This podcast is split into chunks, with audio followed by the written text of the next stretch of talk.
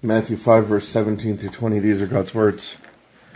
Do not think that I came to destroy the law or the prophets. I did not come to destroy, but to fulfill. For assuredly I say to you, till heaven and earth pass away, one jot or one tittle will by no means pass from the law till all is fulfilled. Whoever therefore breaks one of the least of these commandments and teaches men so shall be called least in the kingdom of heaven. But whoever does and teaches them, he shall be called great in the kingdom of heaven. For I say to you that unless your righteousness exceeds the righteousness of the scribes and Pharisees, you will by no means enter the kingdom of heaven. So far, the reading of God's inspired and inerrant word. Since Jesus has equated uh, being persecuted for righteousness with being persecuted for his sake, and not only currently at the bottom of the hill where he is uh, teaching, preaching to his disciples up on the hill. There are a festival of Jews gathered, but uh, coming up in his earthly ministry, he's especially going to be opposed by the scribes and the Pharisees, the scribes who are especially proud of knowing the Hebrew Bible, and the Pharisees who are especially proud of doing the Hebrew Bible the Lord Jesus now clarifies for his disciples that when he talks about being persecuted for righteousness' sake, meaning being persecuted for his sake, he is not at all uh, disagreeing with or opposing the Hebrew Bible. The Hebrew Bible is uh, comes to us, and uh, at that time came to them in uh, three main sections: the law, the prophets, and the writings. And uh, sometimes was um, referred to by the simple abbreviation, the law and the prophets. so that when he says here, do not think that I came to destroy the law or the prophets, uh, he's saying, I did not come uh, to eliminate, destroy, provide an alternative to uh, anything in the Hebrew Bible. He says, I came to fulfill. It's the same religion uh, that there has uh, been ever since God began revealing himself to man, ever since God um, revealed his will, especially for the redemption of sinners, especially in the gathering uh, of the children of Abraham, Isaac, and Jacob to himself uh, as a church nation. Is the same religion all the way through. Now, there are things that are promised to happen and needed to happen, and Jesus is the fulfillment of the promises, and Jesus uh, succeeds and does what is necessary where Israel had failed. And so there is a superseding or an obsoleting there. And that's something that the Bible teaches us to expect. Uh, Moses himself, one of the great last things he said was that the Lord would raise a prophet up from uh, among their brethren, a prophet like he, a prophet who would replace him and that when when the Lord did raise the great prophet to come uh, up, that they should listen to him. A very similar statement that Moses makes uh, about about the prophet to come, and the end of Deuteronomy, uh, as God Himself announces from heaven at the Mount of Transfiguration. Which, by the way, on the Mount of Transfiguration, I think it's um, in the Luke's account it tells us that Moses and Elijah were talking to Jesus about his, and English translations will say things like uh, departure or decease, uh, but it's literally the Greek transliteration of the Hebrew word exodus. Uh, they were talking to him about his exodus. He is the prophet who was to come. Uh, and also in Hebrews 7, the scripture says, you know, when there's a change in priesthood, there's a change in law the ceremonial law and the civil law with it, because Israel was a church and a state, was intimately tied up with um, the Aaronic priesthood and the line of Aaron and all of the uh, all of the instructions for how to draw near to God through the provision that was made in the time of that priesthood. That's why whenever I run into a theonomist, I ask him about the cities of refuge and the high priest's death. Um, just following the instruction in, in Hebrews 7. It says, where there's a change in priesthood, there's a change in law. You know, the Levitical priesthood, the Aaronic priesthood is done with. Uh, and the ceremonial law uh, that belonged to that priesthood is done with, but not because Jesus has destroyed it, but because all of those things looked forward to Christ. He is the great high priest. and also the priesthood of Melchizedek taught us about Christ, which we also have in the in the book of Hebrews. But the ascension uh, offering coming near by ascension that definitely looks forward to Christ, especially if you just translate it literally, and so forth. So there are things that are uh, fulfilled in terms of um, obsoleting them because they were the shadows of which Christ is the real thing. But they were the shadows. They weren't unrelated to Jesus. Jesus is their fulfillment. You're actually celebrating them better by coming to God through faith in Christ and coming through the veil uh, by his once for all sacrifice and, and so forth. There are other things that Jesus uh, fulfilled because they were required and no one else could do them, and he did them. Obeying perfectly in our place suffering the wrath of God to take away the guilt of sin, which the blood of bulls and goats could never take away, or else they would have ceased to be offered. But they were offered year after year. Jesus was, Jesus offered himself once for all. And so there are things Jesus fulfills by having done them himself. This especially ties to our justification, how you are made right with God. It is not at all by what you do. It is by faith, and it is by faith alone. Only what Jesus has done, and faith itself then is not a work. It is the abandoning of our doing to depend only, rest only, hope only in who he is and what he has done. So this is what he has come. Jesus is the great fulfiller. But there is more yet that needs to be fulfilled. Because not only do we need to be made right with God, so that we have um, we have possession of the kingdom, right to the kingdom, citizenship in the kingdom, but we also need to be made righteous in our character and our conduct if we are going to enter the kingdom. You can see uh, in this passage, verse 17 through 20, as he's teaching the disciples about life as subjects of the kingdom in this world. Uh, they have the kingdom already. We made that point in verse 3 and verse 10. Uh, both of those use the present tense over against all of the other beatitudes, which use the future tense for the blessing. Uh, they shall be, they shall inherit, they shall, etc., obtain. But verse 3 and verse 10, theirs is the kingdom, theirs is the kingdom. And so we are already uh, the disciples uh, of the Lord Jesus, those united to him by faith, justified, right with God through him by faith, are already uh, in possession. They belong to the kingdom, the kingdom belongs to them. But notice verse 20, they have not yet entered the kingdom. Justification gives you a right to the kingdom, but it must always come with sanctification, and it will. Because remember, this is a passage especially about how Jesus is the fulfiller of all. It's not like now that you're justified, you better get sanctified or else you're going to lose your justification. No, of course, that's impossible. But the Christ who makes you right with God will always make, make each one that he makes right with God righteous in character and conduct so that they can enter the kingdom to which they belong and which belongs to them. And so he is answering something here that is very similar to uh, when he said, You are salt, so you better be salty. And not only you are light, but you are light, and your place has been assigned to you by God, and so shine in the place where he put you before the men uh, among whom he has selected, the specific men he has selected for you to shine among them. And, and now he says, and don't, whether it's the pressure that comes externally from others who, who, who do not like the commandments of God, or, or whether it comes internally from that remains in your flesh, do not resist the commandments of the law. So Jesus fulfills all the law, the prophets, and the writings. But here in his wisdom, he teaches us especially uh, about the not passing away. Uh, are the prophets ever going to pass away? Of course not. Are the uh, and before the heavens and earth pass away? Of course the prophets won't. Well, the writings, pass? no, of course not. But it's especially the law and the commandments of the law, very specifically, verse 19, that we are tempted to set aside. Say, oh, well, Jesus obeyed them. They're fulfilled in that way. I'm justified. Wipe our hands and we're done. No.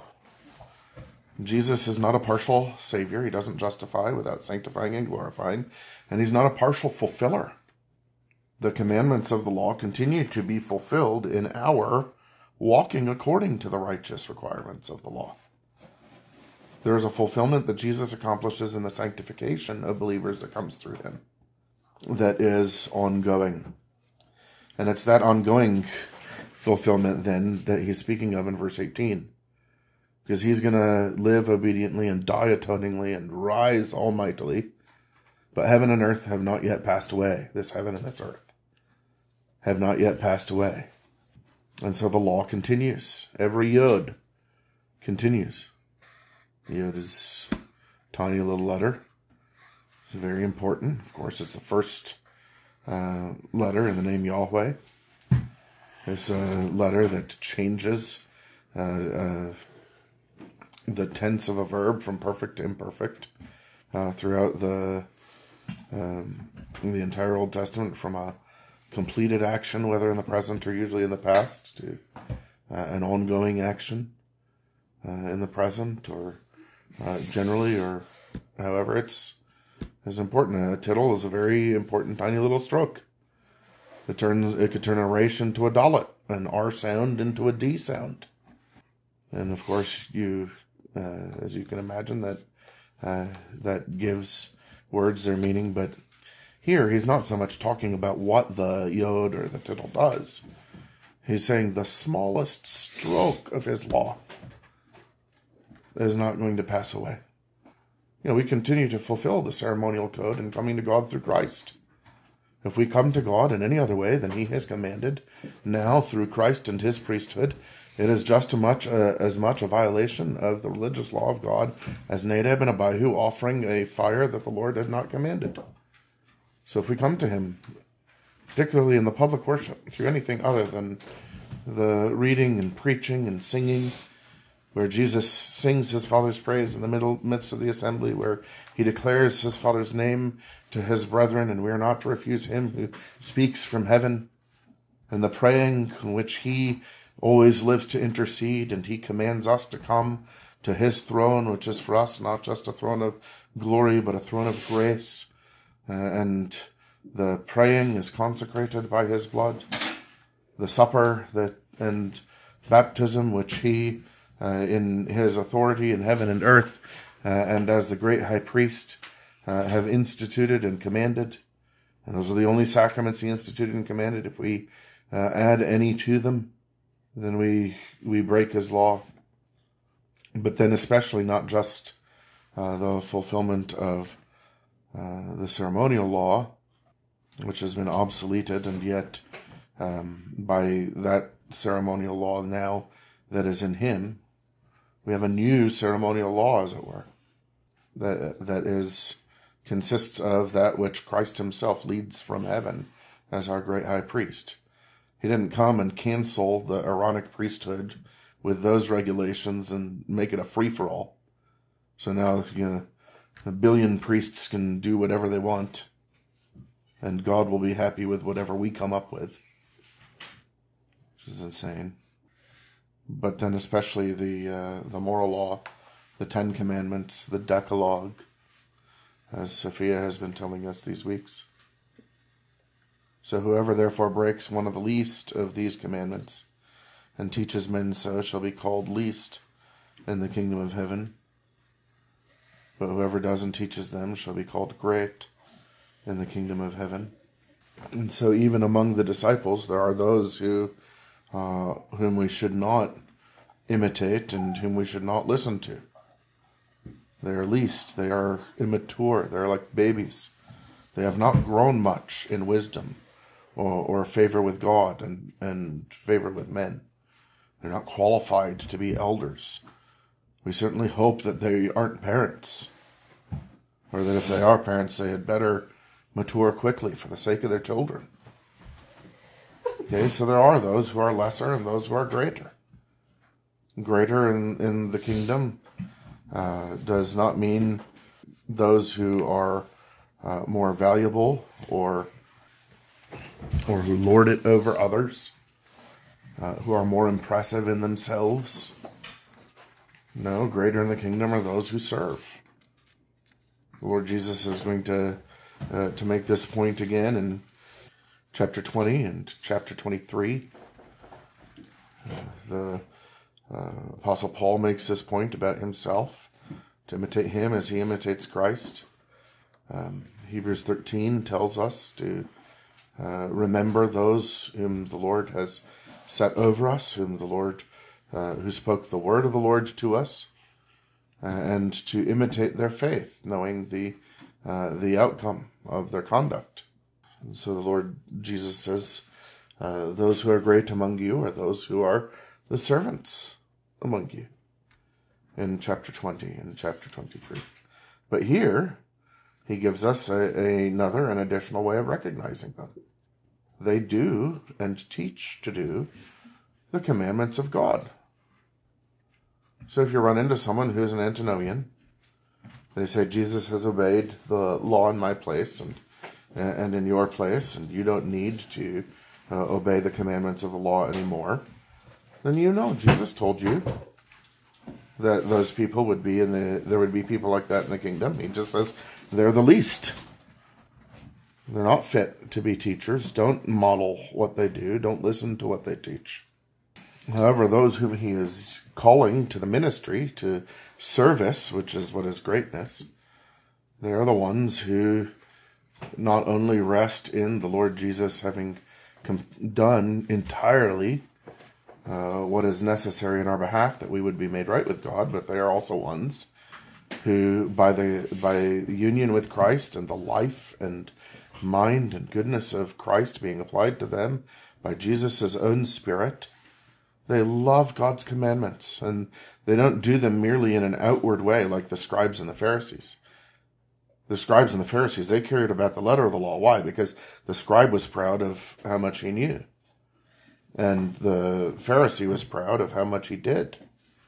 And so they would scrutinize the law to get the the borders exactly correct and especially with the ulterior motive of uh, of thinking of the law in a way that would approve of them and make them great.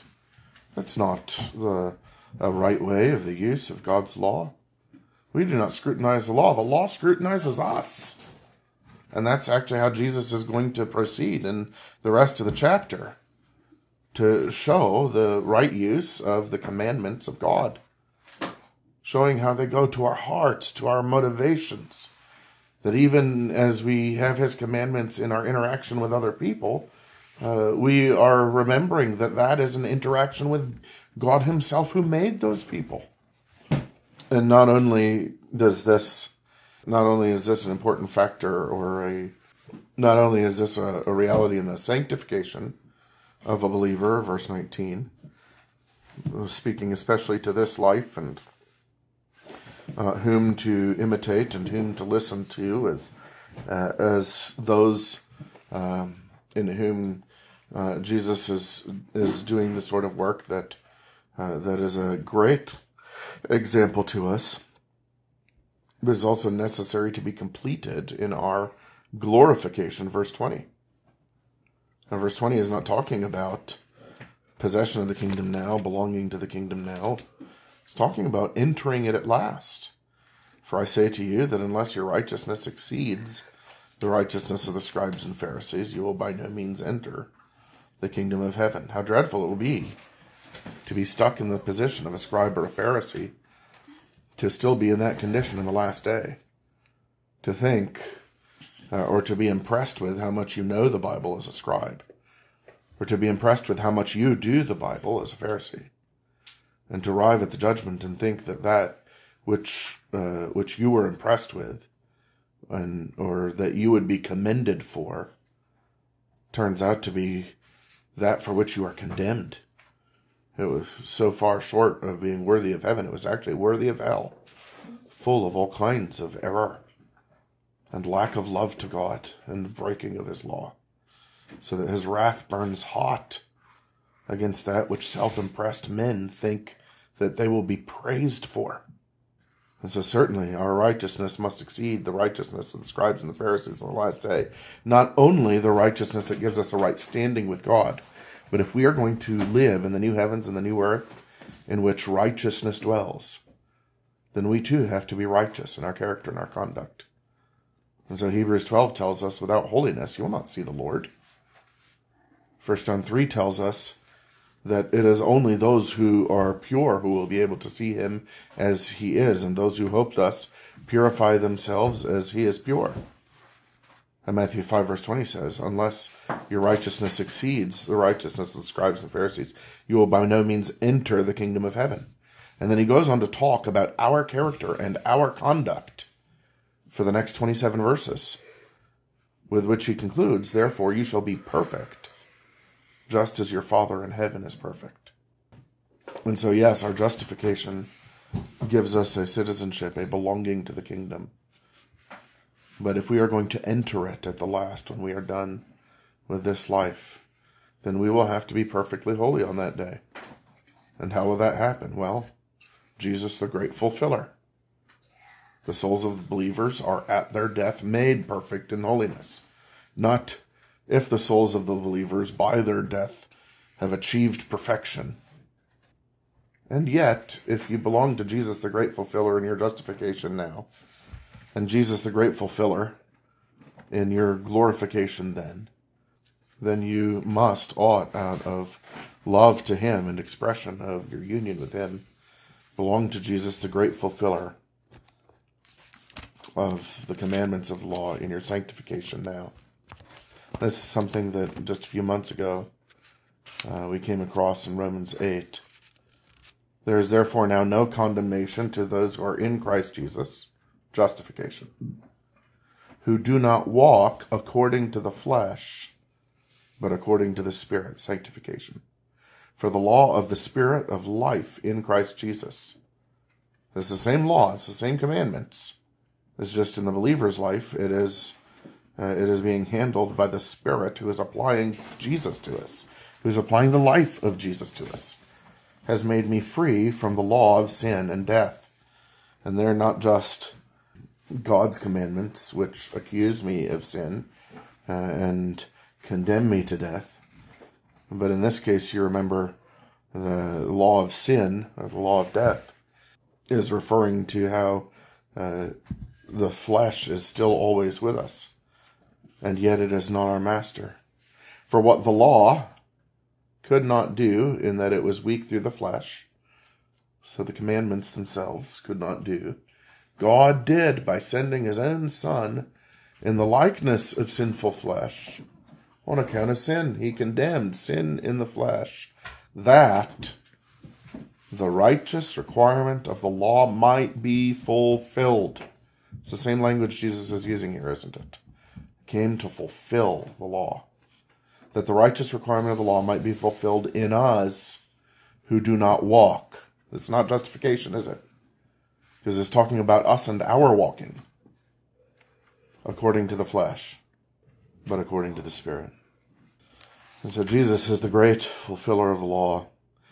And one of the big parts of that fulfillment is his ongoing work right now in your life, in your sanctification, in your growing in understanding and obeying the commandments of his moral law, the Ten Commandments. And so let us continue to rejoice to belong to him and continue to respond to him according to his word as he has taught us. Let's pray. Our Father in heaven, we thank you that you have given to us to be yours in your Son. We pray that your Spirit would continue applying to us the life and righteousness of your Son, that in, in him we might love you with all our heart, soul, mind, and strength, and uh, from our hearts also love our neighbor as ourselves, uh, as defined by uh, the Ten Commandments.